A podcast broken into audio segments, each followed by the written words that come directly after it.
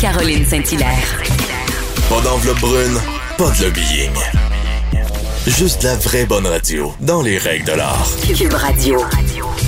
On va aller retrouver le journaliste culturel au Journal de Montréal, Marc-André Lemieux. Bonjour Marc-André. Bonjour Caroline. Et cette semaine, on va parler de cette chanson, en fait, de l'album Falling in You, Falling Into You, pardon, de Céline Dion, euh, qui fête ses 25 ans en mars. Et, euh, et tu me disais que ça s'est écoulé à 32 millions d'exemplaires depuis sa sortie le 12 mars 1996, ce qui en fait son disque le plus populaire devant Let's Talk About Love, qui comprenait la chanson du Titanic. Alors, faut que tu m'expliques, Marc-André, pourquoi c'est important de souligner cet anniversaire-là? Ben, pour les raisons que tu viens de mentionner, parce que vraiment, il s'agit de l'album le plus populaire de Céline Dion.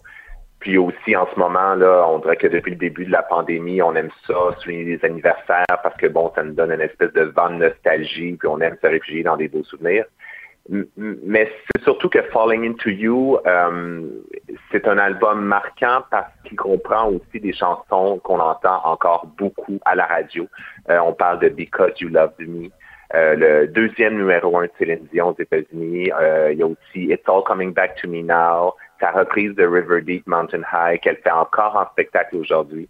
Et, et, et détail aussi non négligeable qui explique pourquoi il faut souligner cet anniversaire-là. Falling Into You a remporté le Grammy de l'album de l'année en 1997 je pense qu'il n'y a pas beaucoup d'albums euh, de chanteurs québécois qui ont réalisé cet, ex- cet exploit-là, on s'entend.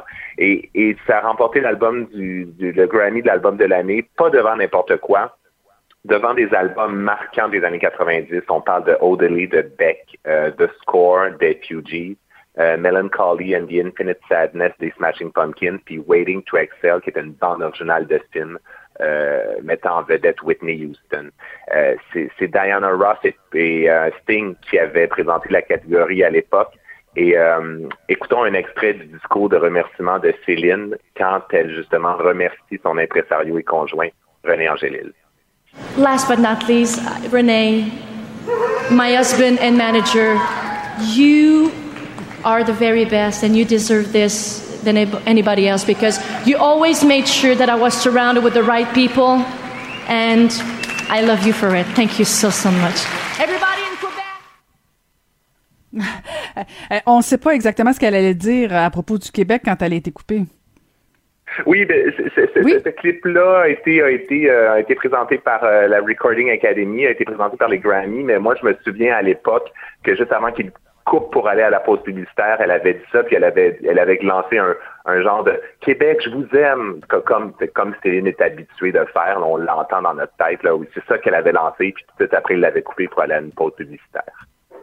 C'est- C'est c'est une de ses grandes forces d'ailleurs d'avoir toujours reconnu le Québec et de jamais nous avoir oublié. euh, C'est probablement une de, de, de ses grandes grandes forces. Euh, il y a aussi le fait que elle- elle parle euh, dans ses remerciements du fait qu'elle n'était pas tout seule pour produire cet album-là. Il y avait toute une équipe qui était derrière elle quand même.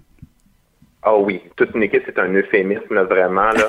Euh, on parle, on parle de David Foster, c'est un producteur émérite qui a travaillé avec Whitney Houston, Barbara Streisand, des, des auteurs aussi comme Diane Warren, euh, Jim Steinman, euh, aussi un, un ingénieur de son qu'elle a, euh, avec lequel elle a collaboré durant toute sa carrière après ça, Umberto Gatica, qui était l'ingénieur de son de l'album Thriller de Michael Jackson. Donc effectivement, René l'avait entouré de très, très bons collaborateurs. Et, et sur l'album aussi, il y avait trois chansons qui étaient trois reprises en anglais euh, de chansons qui s'étaient retrouvées sur l'album 2 qu'elle avait lancé un an avant euh, pour que tu m'aimes encore, qui s'appelait en anglais That's What It Takes. Il y avait Je sais pas, qui en anglais c'était I Don't Know, et il y avait, il y avait Vol, qui avait été traduite par Fly. Euh, L'équipe était vraiment euh, impressionnante parce que Sony croyait, Sony Music, la compagnie croyait beaucoup en Céline Dion. Ils avaient vraiment mis toute la gomme. Il me rappelle plein de souvenirs et ça donne le goût d'aller réécouter cet album-là, Marc-André. Oui. Euh, il y avait, il y avait sur cet album-là, bon, bien sûr, la, la fameuse chanson euh, All by Myself. Euh, il y a une histoire derrière l'enregistrement de cette chanson-là. Oui, c'est vraiment une histoire intéressante en plus. Euh, une histoire qu'on a entendue par bribes au cours des années, mais il y a un, documentaire qui est sorti en 2019, un, un documentaire qui est intitulé David Foster Off the Record. Euh, puis le producteur raconte comment l'enregistrement du morceau s'est déroulé et, surtout comment Céline est parvenue à atteindre cette fameuse note, un fa plus précisément, en cours de morceau. Euh, une note vraiment impossible, aiguë, puissante et longue. Euh, il, il, raconte qu'avant l'enregistrement du morceau, il avait, il avait pris Céline à l'écart, puis lui avait dit, un peu à la blague, mais un peu sérieusement aussi, si jamais tu n'es pas capable de tenir la note là, aussi longtemps qu'il faut, euh, c'est correct. Parce que Whitney Houston enregistre au studio juste à côté. Tu vas aller la chercher, puis elle va pouvoir la faire pour toi. Oui, exactement. Céline Dion, ça l'avait, ça l'avait craqué, justement. Puis euh, j'ai parlé aussi au, j'ai rejoint au téléphone euh, l'ingénieur de son qui était là durant l'enregistrement. Puis il m'a dit que Céline était très nerveuse. elle est allée le voir, puis il a dit, ouais, je suis nerveux, je sais pas, je vais l'avoir, tout ça. Il a dit, écoute, tu peux le faire, t'es Céline Dion, tu lises toujours la marchandise sous pression, c'est l'une de tes forces. Puis euh, quand elle avait fait cette note, euh, c'est ça qu'il m'a raconté, il dit, tout le monde en studio s'est levé, puis tout le monde a fait Waouh! Puis ils lui ont demandé à Céline de la refaire six autres fois. Mais au final, c'est la première prise qui s'est retrouvée sur l'album. Puis bon, ben, c'est beau d'en parler, mais on veut l'entendre. Donc, voici le résultat, cette fameuse note.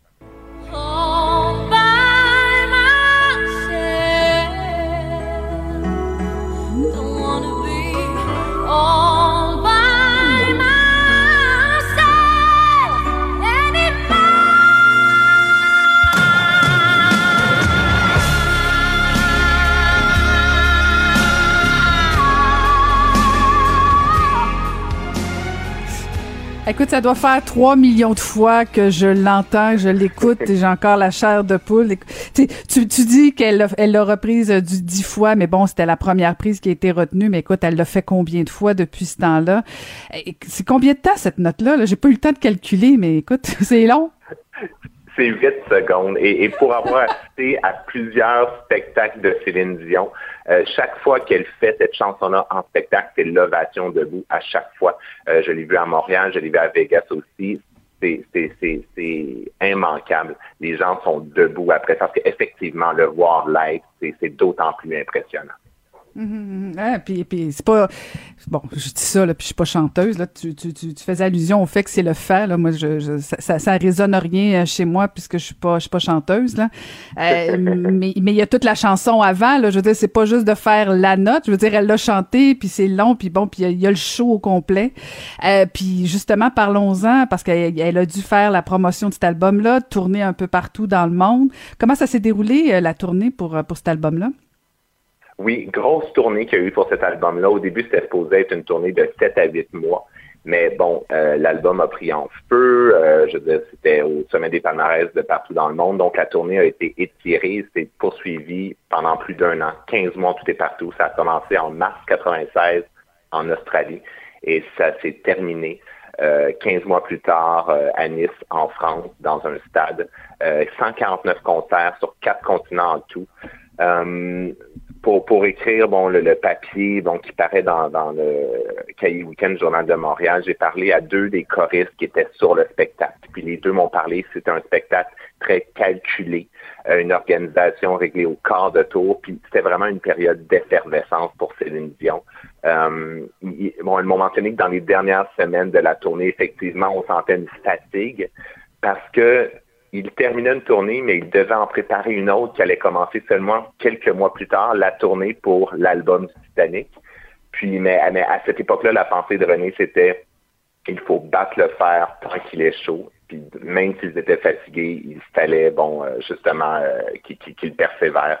Euh, la tournée été applaudie partout dans le monde. À Montréal, on m'a mentionné qu'il y avait une ovation de 10 minutes au tout début du concert, avant même que Céline fasse une seule note.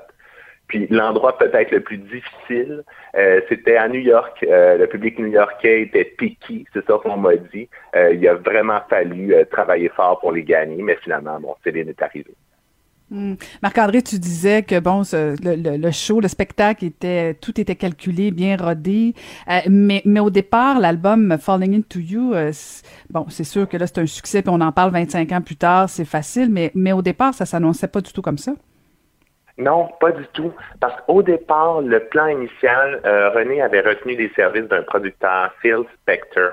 Phil Spector, euh, il n'avait pas fait d'album depuis 15 ans, mais pour le situer, Phil Spector, il a, il a produit, il a réalisé euh, l'album Let It Be des Beatles.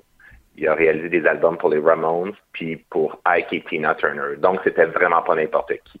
Mais les séances d'enregistrement euh, en 1995 ont très, très mal été. Euh, Spectre était trop autoritaire. Euh, on m'a dit qu'il avait même fait pleurer Céline. Donc, René Angélil, à un certain point, il a tiré la plug. Euh, ça n'a pas fait du tout l'affaire de Phil Spector. L'année plus tard, quand l'album est sorti, euh, il a envoyé une lettre au magazine Entertainment Weekly, une lettre de 800 mots, dans laquelle il vantait les mérites de Céline Dion. Il la trouvait très talentueuse, mais il dénigrait beaucoup les gens qui l'entouraient.